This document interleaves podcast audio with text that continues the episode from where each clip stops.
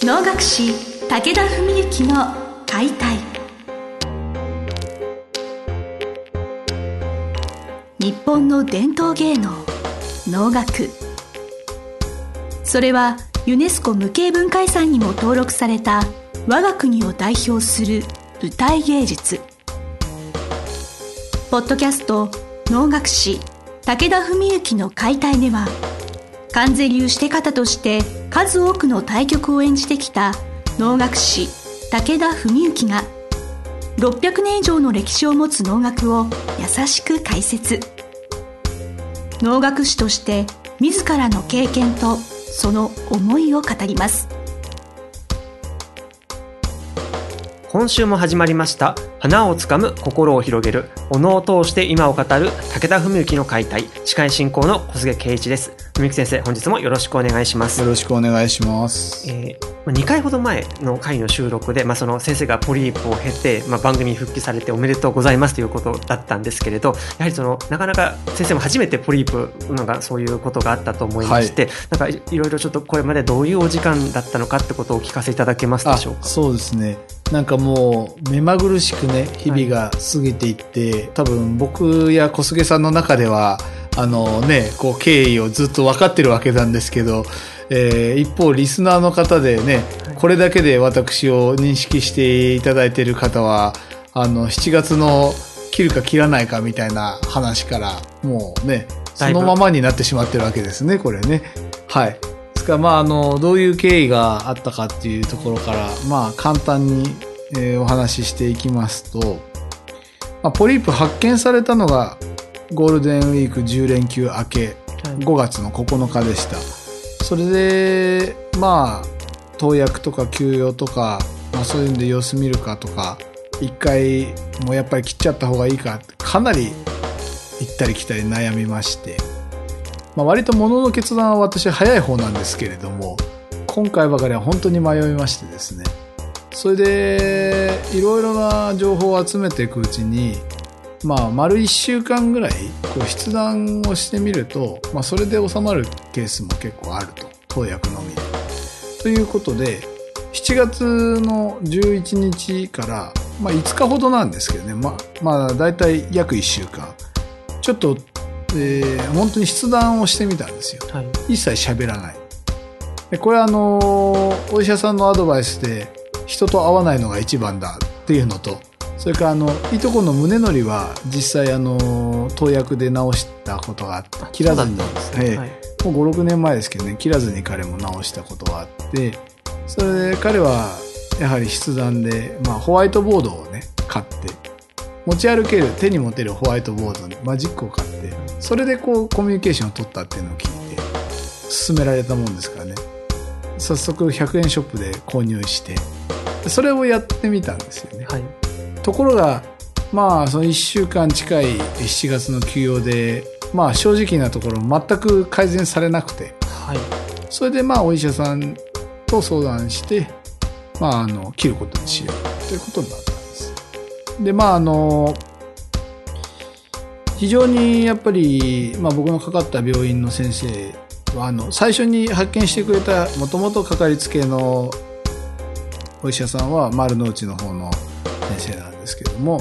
その先生から紹介していただいた病院でですね、切りまして、で、非常に、なんていうか、まあ、名医なんですけれども、あちらから切った方がいい、切ろう切ろうって絶対おっしゃらないんですよね。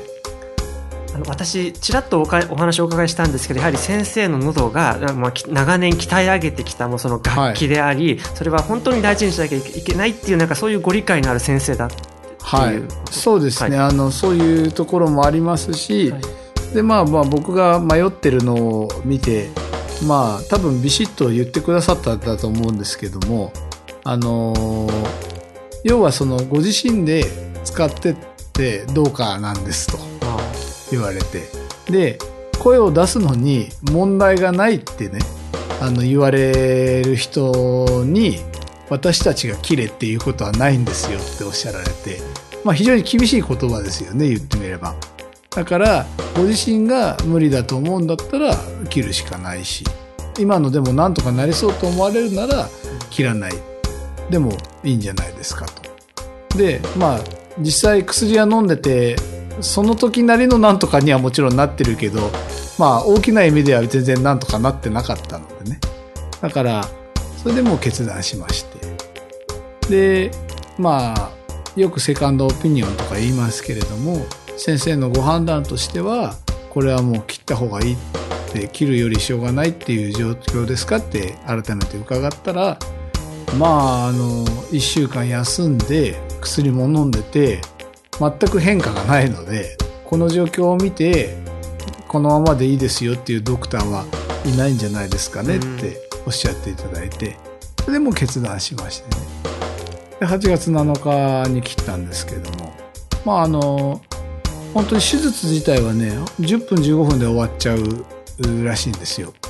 らしいんですよっていうのは結局もう麻酔で寝ちゃってるんで、はい、手術も本当にやってることも全然記憶にないレベルなんですね。で、あの前日から翌日まで、要するに2泊3日の入院をして、真ん中の日に手術と。まあでもね、本当に驚いたのは、一応前日も、それから切った翌日も診察っていうのはあるんですけど、そのメインの先生とはお会いしてないんですよ。入院期間中に僕はコミュニケーションを取ってないんです。それぐらいシステム化されてて、だから前日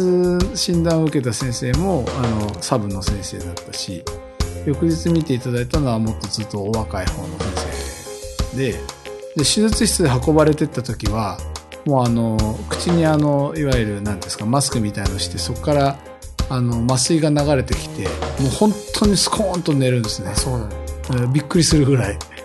でも次気づいたらもう部屋に運ばれてってる時にちょっと目を覚ます、まあ、だから60分とかね90分とかそういうんでもう計算されて眠りが覚める覚めるようになってるみたいですねでまああの無事に終わってあ覚めた時にはもうすでに終わってるんですもうはいあの病室のベッドの上っていうやつですね、はい、まさに。はい。それで、まああの、そこからさらにまた、さらにというか、そこから1週間の筆談があって。でもこれが非常に良かったと思ったのは、はい、7月にその筆談プレ体験をしてるわけですよ。ね、5日間のプレ体験をしてるんで、大体筆談の要領というか、何が不都合で何がどういうふうにすれば比較的楽かななんてことも自分の中で認識できてたのでまあそんなに不自由なく。でまあそこからさらに1週間はゆっくり喋り始めていいですよ。で2週間目から3週間目にかけては、えー、少しずつ声出して歌ってみていいですよ。軽く歌ってみていいまあそれで前回で歌うのは1ヶ月と。一応そういうふうに言われてはいたんですけれども、まあ、実際にはですね、まああのー、2週間から3週間目丸2週間経った時にちょっと歌ってみたんですね。はい、で、まあ、ちょっとずつ歌ってってもう18日目に実はあのー、高山の、あのー、別の能楽師の先生のねあの車中発表会があってそれをお手伝いでまあ軽くと言いながらも相当な分量歌ったんですよね。で、それで、その2日後ぐらいに、がちょうどまあ丸2週間ってとこで、あ、丸3週間っていうとこで見ていただいたら、もうすごい綺麗だし、あの、いい状態だから、もうどうですかってあの出しててって言われて、あの、いや結構まあ、一番強い時8割ぐらいの力で歌っちゃったんですけど、って言ったら、もうこれ普通に歌っていいですよって言われて、あの全然全力で歌ってみてくださいって言われて。でも9月の十何日、まあ、要するに1ヶ月ちょっと経った時にはもうほとんどもう毎日かなり酷使してるぐらいのレベルだったんですけど9月半ばのその検査の時にはもうこれで治療終了でいいですって言われてあの非常に順調にですねおかげさまで進んだと。当今こうして改めて先生のお声聞いていていや本当に、まあ、よかったって私あの使う言葉かわからないですけれどなんかもう手術の前以上になんかそういうなんか伝わってくる何かエネルギーのような、えー、まあ、あのそういう面ではね本当に多分多くの方が私の知らないところでも祈ってくださってた方もいらっしゃると思いますし、ね、あの、心配してくださったと思うんですけれども、終わった直後、その、そうですね、終わってから、えー要するに先生のお墨付きいただいて、1ヶ月目、9月半ばぐらいっていうのはもう本当に声や、いわゆる絶好調っていうような状態になって、うん例えばだから上とか下とかどっちかでも少し出にくくなる可能性もあるとは思ってたんですよ。ただ私が見てきてる限りではもともと音域や声量があるあるいはあの太い声が出る方が切られた後にそれが全然声変わっちゃったっていうのは能楽会見てる限りでは実はあんまりなくてああ。もともと声があんまり強くない人とか少しその音域にこう音域が辛いような方はい。が切った場合はまあすごいちょっと弊害が残ってるうん。ケースも何度か見てるんですけどだからそういう面では自分は多分大丈夫だろうなとは思ってたんですね。なるほど。あとまあ何よりそのともかくいろんな出し方をずっと研究してきてたので、まあ、本当切る前の1ヶ月ぐらいはあこの出し方でいけばいいんだなみたいのを発見してあのまだポリープがある状態の時ですよ。まあ、ちょっと専門的な話になっちゃいますけどね小菅さんはまあ歌いやってるからあの少しわかると思うんですが要するにあんまり息を使って息に乗せて声を出さずにこう息を引いた発声はい。をしてる分には比較的持つし大丈夫そうだなとただ本当はその発声をしたくないこう力強く歌いたい時なんかも同じ発声でいけばなんとかなるっていうのを掴んでだからそれをやってたんですよね切る前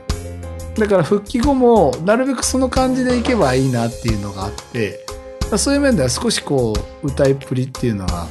前と変わったかもしれないんですけどもまあそれは自分の中ではいい成長の過程なのかなと思ってて、まあだから声の練れ方熟成度も音域も声量もむしろこんな絶好調って言えるのって何年ぶりだろうぐらいの。感じになってまあただですね、まあ、9月半ば以降ももうすごいこう過密に、まあ、ダブルヘッダートリプルヘッダー当たり前みたいな感じで来たもんですから多少枯れたり多少疲れたりはあの、日によってねあるんですけど、まあ、でもケアもしてますし、はい。まああのまあ大概このまま大丈夫だろうなとは思って。本当お大事にしていただきたいなと、ははい。いいやあのお話をお伺いしていてやはりなんか試練を乗り越えるたびに強くなって先生が帰ってくるみたいなまあそうですね、はい。あのそうじゃないとね、はい。やっぱりやってらんないですもんね。まあ本当ね、まあ、もっとその休養の2週間でねどんな過ごし方してたとかねいろいろお話ししたいこともあるんですけど、まあはい。それはまあまた機会を改はいめてという。ことで、折に触れてははい。い。まずはともかくはい。ポリープ無事帰ってきましたというご報告ということで、ご心配されていた皆様にもそういうこういうご報告ができて本当に良かったなと思います。はい。またそそういう意味で言いますとまた来年以降の活躍も私本当にご期待で期待できるところだと思いますので、ははい。い。あの引き続き応援させていただければとお願いいたします。はい。本日は先生からポリープにつの手術術後についてお話をお伺いしました。どうもありがとうございましたあ。りがとうございました。本日の番組はいかがでしたか？番組では武田文幸への質問を受け付けておりますウェブ検索で「武田文幸」と入力し検索結果に出てくるオフィシャルウェブサイトにアクセスその中のポッドキャストのバナーから質問フォームにご入力くださいぜひ遊びに来てくださいね。